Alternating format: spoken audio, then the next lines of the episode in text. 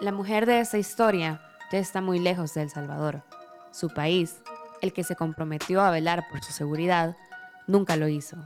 Al contrario, la violentó a ella, a sus hermanas y a sus hijas, en una casa de seguridad donde estaba para salvaguardar su vida e integridad física, mientras colaboraba con la justicia en un caso de trata de personas.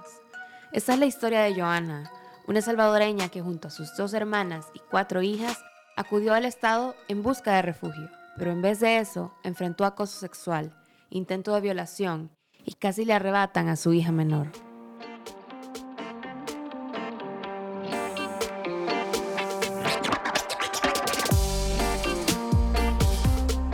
Resistir para vivir en Centroamérica es una serie podcast que rescata las historias de mujeres centroamericanas de El Salvador, Honduras y Guatemala. Mujeres que día a día se enfrentan a la violencia y a estados que no las escuchan. Mujeres que están atascadas en una sociedad que busca silenciarlas, pero que a pesar de todo siguen alzando sus voces y resistiendo. Este podcast es una producción de Gato Encerrado, en colaboración con Agencia Ocote y Radio Progreso. Cuenta también con el apoyo de Oxfam International, y la red de medios centroamericanos Otras Miradas. Mi nombre es Marcela Benítez. Y yo soy Gabriela Méndez y esto es Resistir para Vivir en Centroamérica.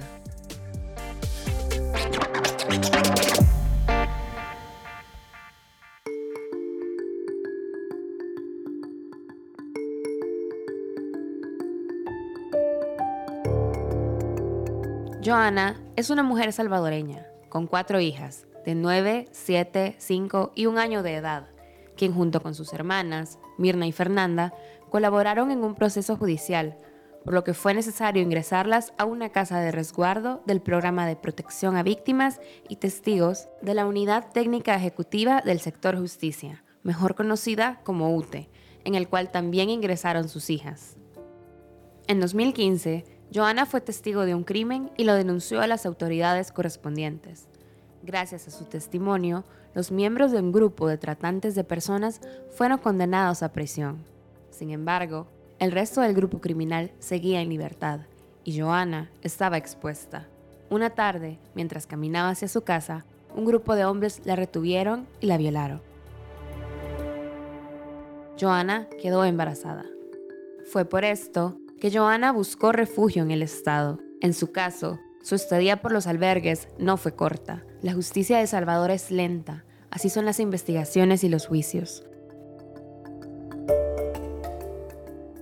Mauricio Rodríguez, director de la UTE en los últimos 15 años, le dijo a Gato Encerrado que la institución recibe alrededor de 200 solicitudes de protección mensuales por parte de personas que colaboran en casos abiertos en el sistema judicial.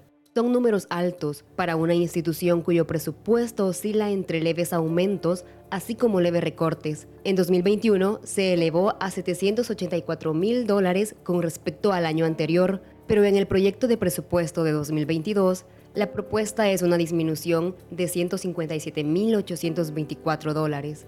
El mismo Rodríguez lo dijo. Es que el presupuesto realmente siempre queda corto. El presupuesto siempre queda corto. En estos albergues hay otros testigos criteriados, algunos de estos miembros de pandillas. Es decir, todas las personas vivían bajo el mismo techo, sin importar la naturaleza del caso que enfrentan o si están ahí como víctimas o testigos. También hay agentes policiales asignados a proteger a las personas que son parte del programa. Estos son conocidos como los cuidadores. Joana denunció haber vivido actos de malos tratos y acoso sexual tanto de los pandilleros como de los cuidadores. En el caso de los agentes de seguridad, abusaban de su poder y pedían favores sexuales a cambio de mejorar las condiciones de las mujeres, como por ejemplo el poder usar celulares. Este acoso sexual era recurrente a todas las mujeres del albergue. Joana incluso sufrió un intento de violación por parte de uno de los cuidadores. Para tener evidencias de lo ocurrido, quiso acceder a su celular y tomar fotografías de los aruñones que el cuidador le dejó. Sin embargo, en lugar de facilitárselo, se lo decomisaron. Ella denunció esta agresión con el director de la UTE, Mauricio Rodríguez, quien realizó gestiones para que ella interpusiera la denuncia en la fiscalía y el traslado del agente policial. Sin embargo, como se lee en su denuncia, Joana no vio ningún tipo de medida disciplinaria para el cuidador, e incluso en la resolución se lee que si bien se realizaron movimientos administrativos del personal de seguridad, el agente que intentó violarla seguía laborando en el albergue. Además, la denuncia en la fiscalía no fue a parar a ninguna parte y no tuvo grandes avances. Desde agresiones físicas, acoso sexual, hasta un sistema judicial débil que no prioriza a las mujeres, el Estado violentó a Joana, desde las instituciones que debían de cuidarla.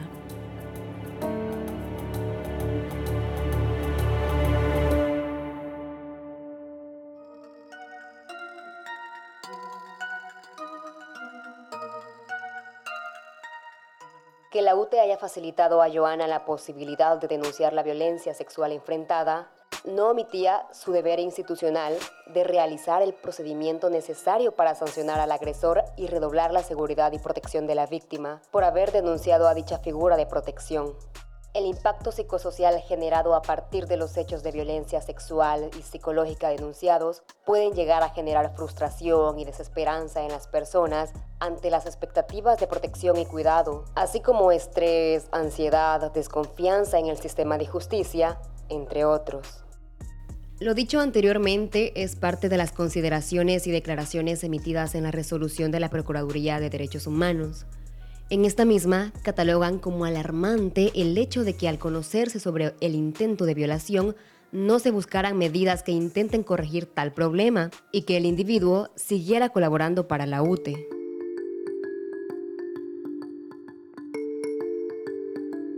Pero esto no fue lo único por lo que Joana y su familia tuvieron que pasar en su estadía en el albergue. Joana le entregó a su hija a una colaboradora del albergue, Patricia Figueroa, esto con el acuerdo de que ella pudiera verla cuando así lo demande, debido a que en la casa de resguardo no podía cuidar de ella, pero tal acuerdo no fue respetado. Joana y su hija fueron separadas. Al principio, Joana expresa que Patty le ayudó mucho. Luego, ya no les permitió verse. Joana había firmado a conciencia un documento notarial donde le otorgó el cuidado de la niña, así como otras páginas en blanco. Sin embargo, no sabía que tales firmas serían utilizadas para trámites de adopción. Eso no es todo. Debido a la situación que Joana y su familia vivía, desde la UTE se gestionaban solicitudes de asilo a su nombre, y aunque tales procesos habían sido iniciados, estos excluían a la hija menor de Joana. No fue sino hasta que Joana emitió una denuncia que pudo recuperar a su hija. Según Patricia Figueroa, ella hizo todo de buena fe, y queriendo quitar a la niña de una situación de riesgo. E inclusive hay personas como su jefe, Mauricio Rodríguez, el director, quien en lugar de ver la situación como una privación de derechos tanto de Joana como de la bebé, vio las acciones de Patricia como un acto de humanismo.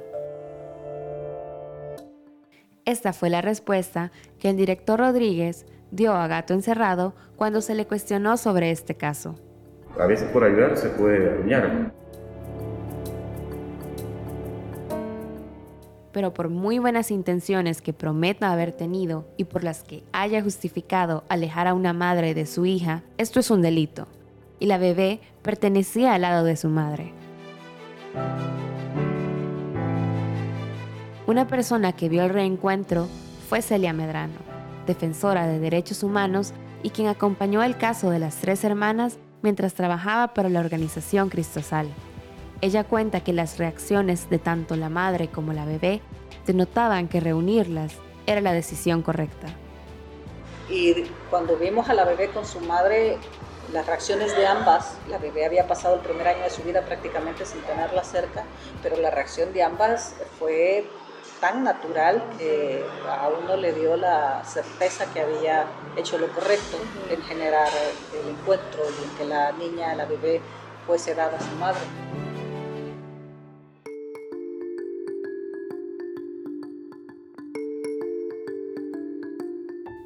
Pero Patricia no fue la única responsable. La resolución de la Procuraduría responsabilizó al director Rodríguez de violación a derechos humanos en las casas de seguridad y señaló que él debía ser destituido. Aunque el director Rodríguez interpuso un recurso de revisión para evitar su destitución, la Procuraduría reiteró que lo responsabilizaba por violación a derechos humanos.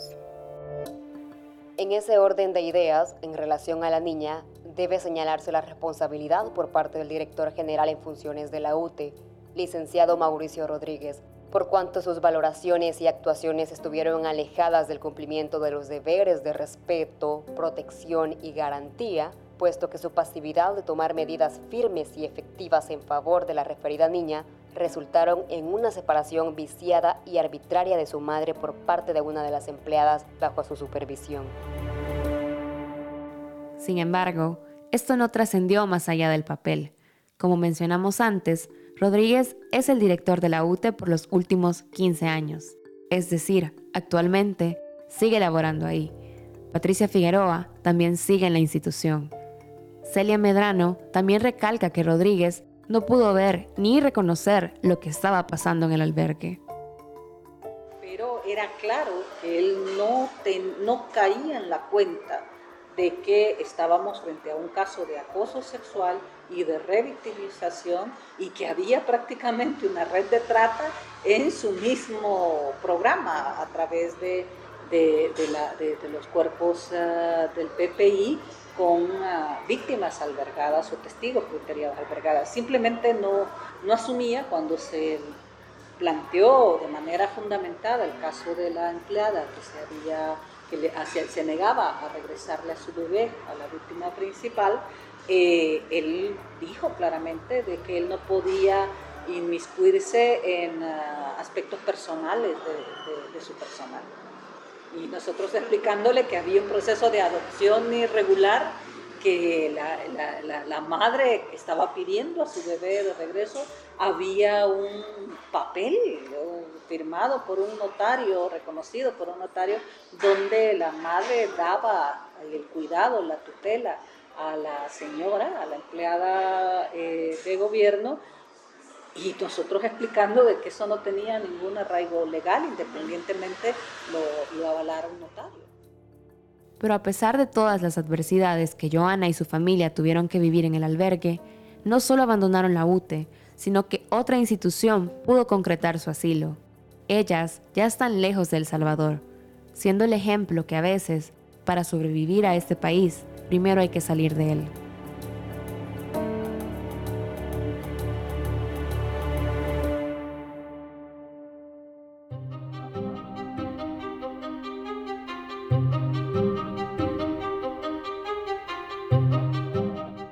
Caso de Joana no es aislado. Desde 2014 hasta la fecha, hay nueve casos documentados en estas casas de seguridad. Estos son por agresiones sexuales, intentos de violación y vulneraciones a diferentes tipos de derechos humanos. Y como en el caso de Joana, los principales agresores sexuales son los agentes policiales. La más reciente de las nueve denuncias que ha documentado la Procuraduría fue en 2020, en la que un menor de edad reportó que tenía ya tres años de estar en una casa de seguridad en la que no le daban la alimentación adecuada. Las quejas de los menores de edad tampoco vienen a ser extrañas para esta historia, ya que inclusive las otras hijas de Joana también se quejaron de malos tratos en las instituciones.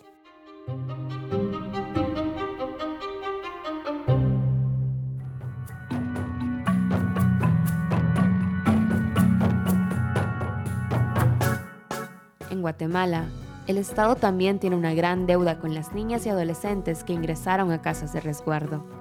Carmen Quintela, periodista de Agencia Ocote, nos cuenta un poco sobre cómo es el panorama para la niñez y adolescencia que el Estado guatemalteco, entre comillas, resguarda.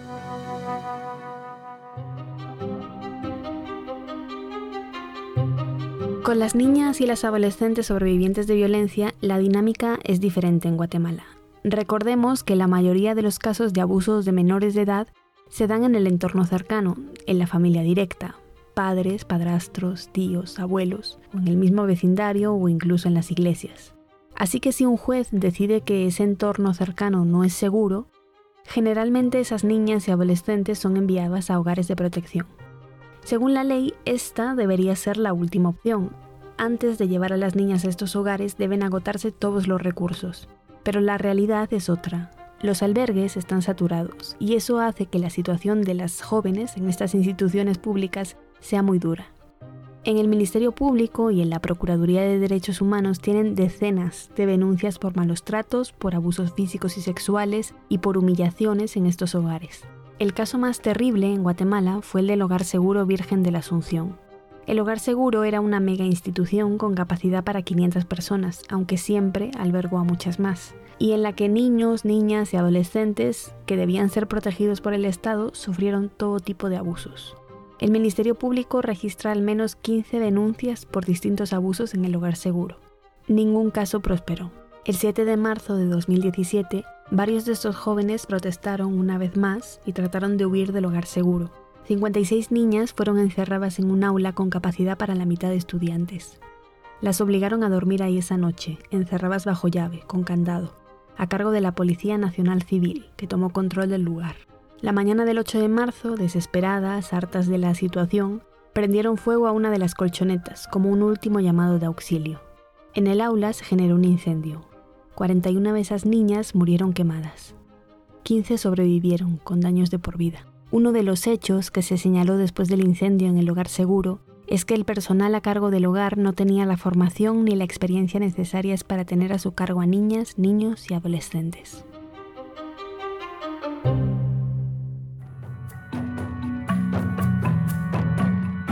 En el caso de Honduras, Yolani Pérez, periodista de Radio Progreso, nos cuenta cómo la misma ley le exige al Estado brindar espacios seguros para las mujeres. Pero aunque existan casas seguras, de la teoría a la acción puede haber una gran distancia. Ante la ausencia del Estado, siempre pueden llegar otras manos amigas a colaborar por puro altruismo.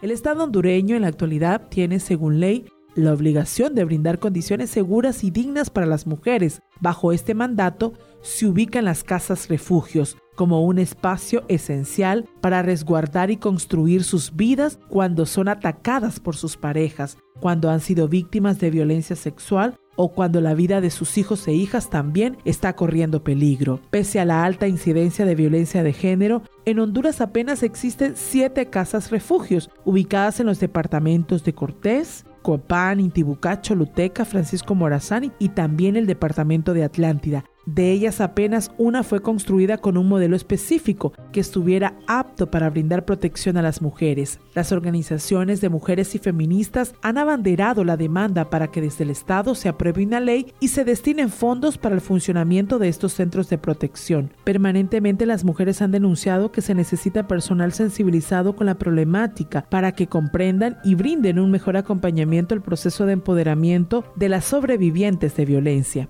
Hasta ahora, estas casas refugio funcionan y brindan un servicio para las mujeres porque son las organizaciones feministas quienes han estado apoyando y gestionando incluso los recursos económicos para su sostenibilidad. De lo contrario, esta oportunidad no existiría para las mujeres. El gobierno de Alejandro Yamatei, de hecho, ha recortado el aporte que tenía a las instituciones dedicadas a erradicar la violencia contra las mujeres en Guatemala. Antes de tomar posesión, en 2019, alertó de que cerraría la Secretaría Presidencial de la Mujer, la SEPREM, y en su lugar crearía una comisión presidencial, con menos presupuesto, menos responsabilidades y menos liderazgo. Al inicio de su gestión, destituyó a la titular de la SEPREM y dejó de invitar a la Secretaría a las reuniones del gobierno para abordar los problemas de las mujeres durante la COVID-19. En Guatemala existen unos centros de atención integral para mujeres sobrevivientes de violencia, conocidos como CAIMUS. Los CAIMUS son espacios gestionados por organizaciones de mujeres que reciben o deberían recibir fondos del Ministerio de Gobernación. En uno de sus artículos, la Ley contra el Femicidio dice que el Estado de Guatemala está obligado a garantizar los recursos de los CAIMUS. Con los años, los montos del presupuesto de los CAIMUS han ido cambiando. Se empezó con 8 millones de quetzales, luego con 9 y medio, y después, cuando otras organizaciones crearon otros centros, se llegó a los 20 millones de quetzales, más de 2 millones y medio de dólares. El problema es que para liberar los fondos cada año, el Ministerio de Gobernación debe firmar un convenio que siempre tarda meses en formalizar. Todos los años, el gobierno de Guatemala alega que existen demoras en procesos internos para justificarse. Desde los CAIMUS, más bien, lo ven como una estrategia para debilitar a las organizaciones que apoyan a las sobrevivientes de violencia. Los fondos para los CAIMUS llegan siempre a finales de diciembre y las organizaciones deben apurarse para ejecutarlos. Unos días deben pagar salarios y servicios de todo el año. Esto implica que las mujeres que trabajan en los centros lo hacen gratis durante 12 meses, con la esperanza de que en diciembre recibirán el pago. A pesar de esto, las instituciones no se dan por vencidas y la organización civil, ya sea asistiendo con bienes como proponiendo alternativas y leyes, siguen luchando por mejorar las condiciones de los refugios.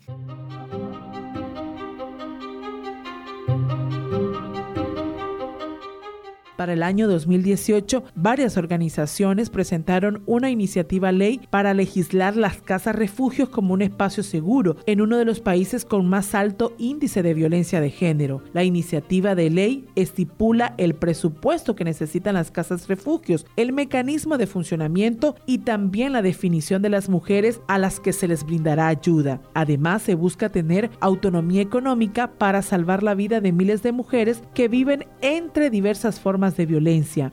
La ley, que se encuentra engavetada desde hace más de tres años, tiene como objetivo crear la normativa para el reconocimiento y financiamiento de estas casas refugios con su respectivo presupuesto para la atención de las víctimas y sobrevivientes de las múltiples violencias hacia las mujeres, velando por sus necesidades de protección, la de sus hijos e hijas, quedando comprendidas las violencias perpetradas también por acción u omisión del Estado, sus agentes o de particulares. Ante el retraso para la aprobación de la ley este 2021, la propia coordinadora residente de la Organización de Naciones Unidas para los Derechos Humanos pidió la pronta aprobación de la ley Casas Refugios. Debemos recordar, como lo señala la Corte Interamericana de los Derechos Humanos, que la violencia contra las mujeres no es un asunto aislado, sino que responde a una situación estructural y a una cultura de violencia y discriminación basada en género.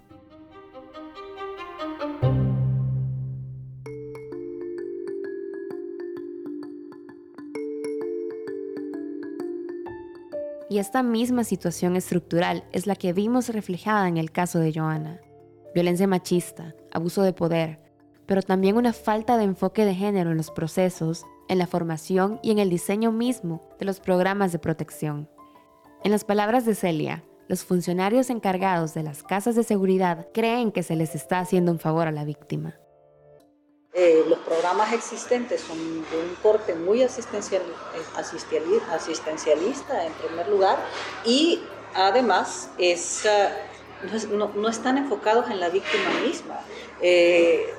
persiste en el Estado un entendimiento de que se le está haciendo un favor a la víctima y que la víctima debería de agradecer que se le está dando un favor. Eso es perder el enfoque de víctima. Desde hace años, profesionales y colectivos feministas han subrayado la necesidad de una visión de género en los procesos.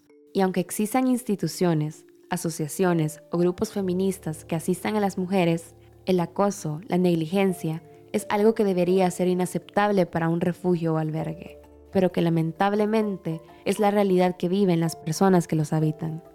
Para Joana, Fernanda y Mirna, al igual que para muchas mujeres, la situación de acoso fue tan agotadora que prefirieron salir del programa de protección, porque, tal y como se sospechaba, el Estado también acosa, también se maneja con la misma violencia machista con la que se maneja el mundo allá afuera.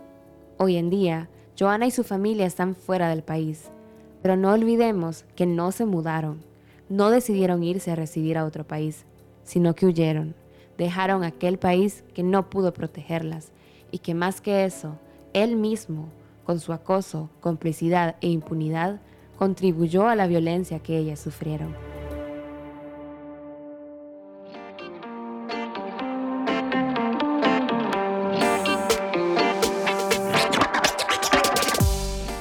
Resistir para vivir en Centroamérica.